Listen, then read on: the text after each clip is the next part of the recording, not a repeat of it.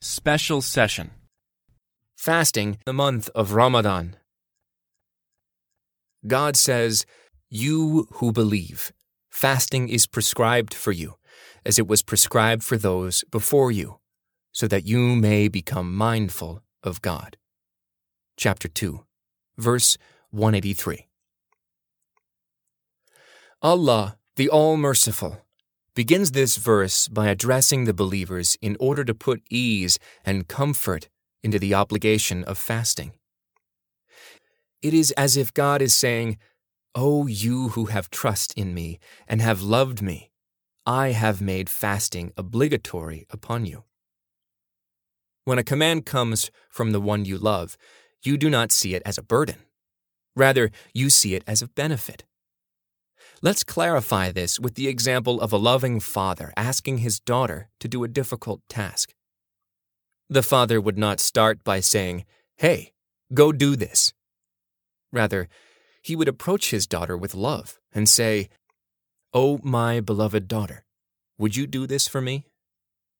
This implies to the daughter that she should not measure the task with her intellect, which may not have reached maturity yet. She should measure the task along with its hardships, through her love for her father and her trust in his intellect and experience. Similarly, the believers receive God's address You who believe, fasting is prescribed for you, with a measure of love and trust in the Lord. This minimizes any difficulty that may lay in the obligation. Allah did not prescribe fasting for those who do not have faith in Him. His blessings and rewards are only for those who turn to Him in love and worship. The word fasting means to withhold or abstain from something. God says, addressing Mary, the mother of Prophet Jesus, So eat and drink and be comforted. If you should see some person, say through gesture, I have vowed a fast of silence to the All Merciful, so I cannot speak to any human being today. Chapter 19, verse 26. In this verse, the word fast refers to abstaining from speech. But the obligatory fast God prescribed for the believers is to abstain from food, drink, and sexual activity from before dawn till after sunset. Fasting as a cornerstone of worship has existed in all heavenly religions. The differences are in the details and requirements. In some religions, fasting means to generally avoid food and drink, while in other faiths, such as Christianity, it means refraining from specific types of food. All, however, share the goal of promoting discipline and mindfulness. Thus, God ends the verse with, so that you may become mindful of God. We know that the phrase, mindful of God, translated from the Arabic origin, tattaqun, means to guard yourself from God's attributes of grandeur and to fear his punishment in hellfire. It is through self discipline and through having the upper hand over your desires that you can be mindful. Most sins stem from materialistic greed or a desire for something, whether money, power, the opposite sex, or other addictions. Fasting weakens the greed for materialism, decreases its intensity and domination over the mind. The messenger of God, peace be upon him, said to the Muslim youth, Whoever amongst you is capable of providing for a family, then let him or her marry, for indeed it lowers the gaze and protects the private parts. And whoever cannot marry, he or she should fast, for it will diminish desire. When you reduce the consumption of food, you decrease the energy available to fuel materialistic desires and greed. This, in turn, helps you overcome the drive to commit sin. Fasting in the month of Ramadan gives you the opportunity to be steadfast and to experience the sweetness of being upright and mindful of God. Allah also blessed this month with the revelation of the Quran, which is sent to help you train yourself towards spiritual purification and higher moral values. So, the month of Ramadan disciplines both the body with fasting and the soul with the Quran. God says, It was in the month of Ramadan that the Quran was revealed as guidance for mankind, clear messages giving guidance and distinguishing between right and wrong. You should, however, keep in mind that Allah does not ask you to be steadfast and mindful only during Ramadan. He has appointed Ramadan as a time for you to train yourself so that this quality becomes a part of you. After this training, it should be easier for you to be mindful throughout the rest of the year. Let's explain this point further. You often hear a person who just came back from the Hajj pilgrimage say, When I was in Mecca and Medina, I felt the sweetness of faith. I experienced great peace and comfort in my heart. It was like I had forgotten the entire world around me. If you were blessed with a Hajj or Umrah trip, you might have experienced these feelings yourself. Are these praises, feelings, and experiences exclusive to the holy places and cannot be experienced anywhere else? Or are those places supposed to serve as an example of what you can experience anywhere you choose? We answer that when you go to Mecca to visit the sacred house, or go to Medina to visit the messenger, peace be upon him, you leave your life behind and focus on connecting with Allah. But you are well aware that God is with you everywhere. It is the act of focus and sincerity in worship that brings you closer to Allah and His Messenger. There is no doubt that worship while in the vicinity of God's sacred house is distinguished. There is also no doubt that the purity of these places makes you ashamed to commit any sin while in the vicinity of God's sacred house and in the presence of the Prophet. The moment you hear the Athan call for prayers, you rush to perform prayer with devotion. Shouldn't you, then, adopt this sincerity and rush to prayer in every place and at all times? If you do so, you will experience the same psychological tranquility and peace whether you are in Mecca, Cairo, or Beijing. When the Almighty chooses a specific place, time, or person, He intends the selection to extend by example to all mankind at any place and any time. I am surprised by people who welcome Ramadan by exalting God and reciting His verses only to forget everything as the month ends. They have missed the whole point of Ramadan. Now let's move to the next verse in the cow. God says, For a specified number of days. But any of you who are ill or on a journey should fast a number of other days. But for those who can manage to fast with some hardship, there is redemption by feeding a person in poverty.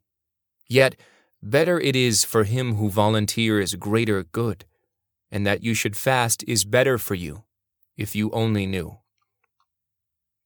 It was in the month of Ramadan that the Quran was revealed as guidance for mankind.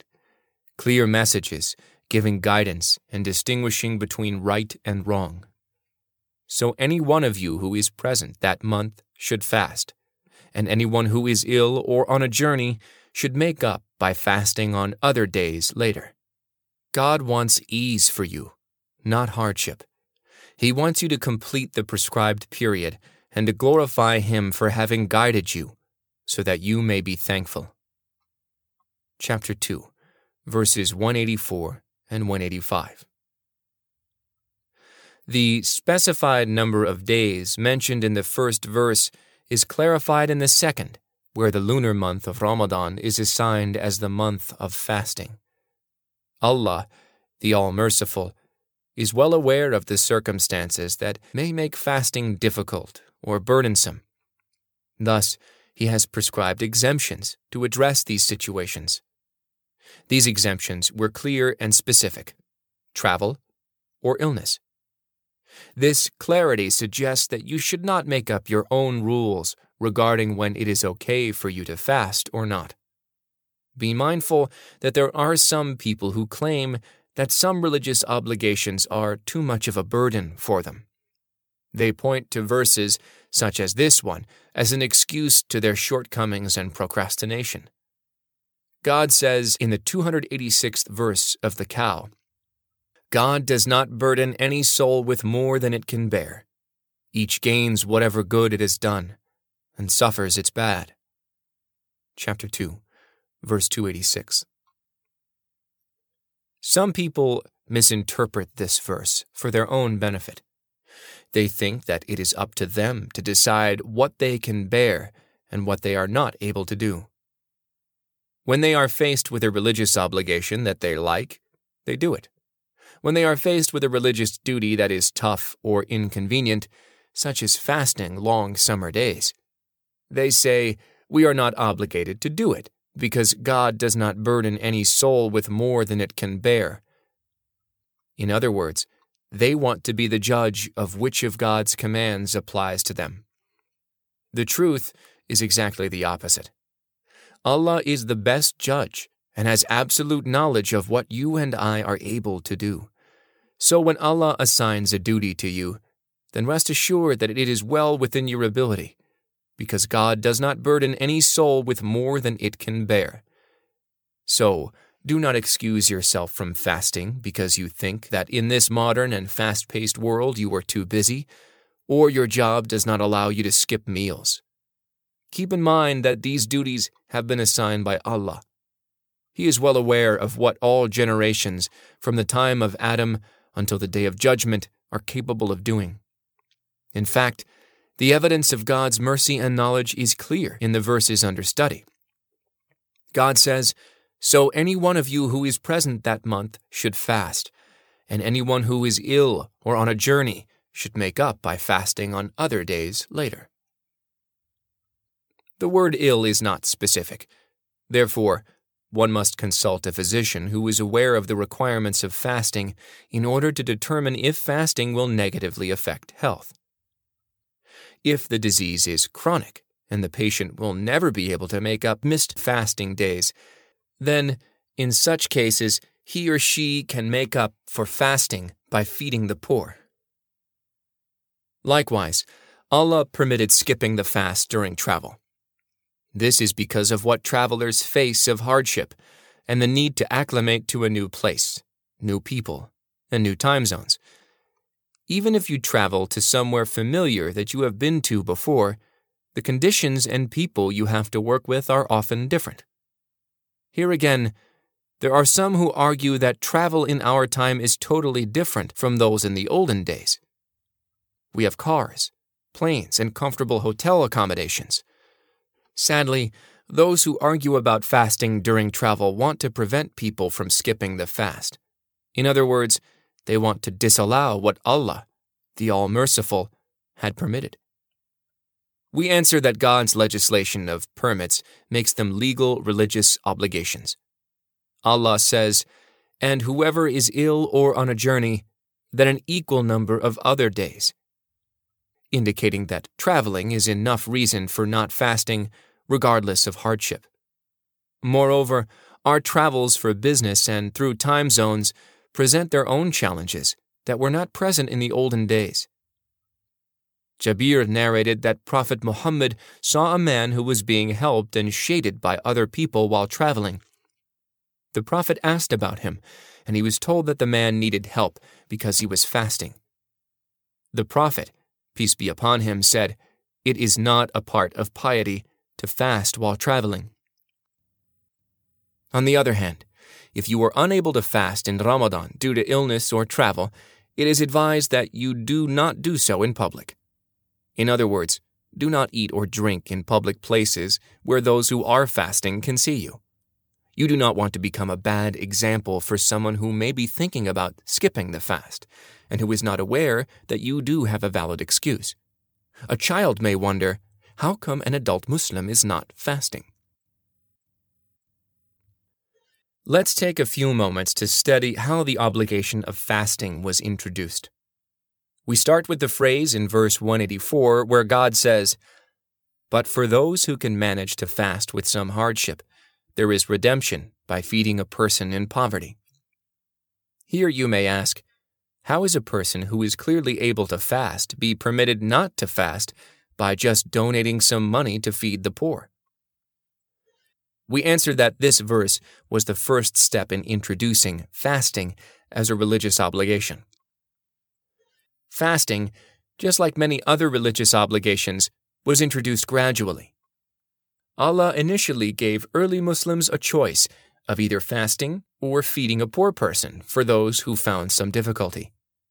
Later on, as more and more Muslims got accustomed to fasting, Allah made fasting the month of Ramadan obligatory. He says in verse 185 So any one of you who is present that month should fast. Note that in this verse, there was no mention of feeding the poor as an alternative to fasting for those who are able. Feeding the poor as an alternative is now reserved for those who are not able to fast permanently, such as the elderly or a person with a chronic illness. The verse continues, And that you should fast is better for you, if you only knew. This phrase was another step forward on the road toward making the fast an obligation. Fasting is a method to help discipline oneself. Although it was known and present before Islam, Allah introduced it to early Muslims as a voluntary worship. He prescribed fasting for a few days in the early days of Islam. Believers were also given the option to fast these days or pay to feed the poor. But when Allah prescribed fasting for the entire month of Ramadan, it became an obligatory worship and one of the pillars of Islam. Later on, exceptions were made for the ill and those who were traveling. More importantly, Allah has clearly stated the reason for these exceptions. He says, God wants ease for you, not hardship. Why would you go against what God wants? and make things harder for yourself and others. Here, it is worth taking the time to study the lunar calendar. The Hijri, or Islamic calendar, is lunar. It is different from the Gregorian calendar, which is solar. The wisdom behind the Hijri calendar is that if months were measured by the sun, then Ramadan, for example, would occur at the same time and season every year. In some parts of the world, Muslims would have to fast in the summer each and every year, while for others, Ramadan will always occur in winter. But by following the Hijri lunar calendar, Muslims can enjoy fasting and other religious duties in different seasons. This is because the lunar calendar lags behind the solar one by 11 days each year. So, with the passage of a few years, events linked to the moon occur at different seasons. This is how God's mercy spreads to all creations. Take note of the beauty of the Quranic expression. He wants you to complete the prescribed period and to glorify Him for having guided you so that you may be thankful. At the beginning of Ramadan, especially for those who are new to fasting, a person may look at the task ahead as an inconvenience and even hardship.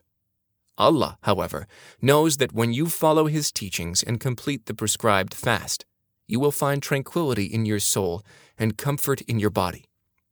In fact, these feelings will fill you with gratitude towards the Lord who guided you towards fasting. Thus, you would glorify Allah, and when the end of Ramadan's celebration of Eid arrives, you would chant, Allahu Akbar. Allah is the greatest. Whenever Allah temporarily forbids you from something you have, He gives you that which is much better and longer lasting. When He temporarily prevents you from the essentials of life, like food and water, He grants you that which is essential for eternal life, like forgiveness, mercy, and paradise.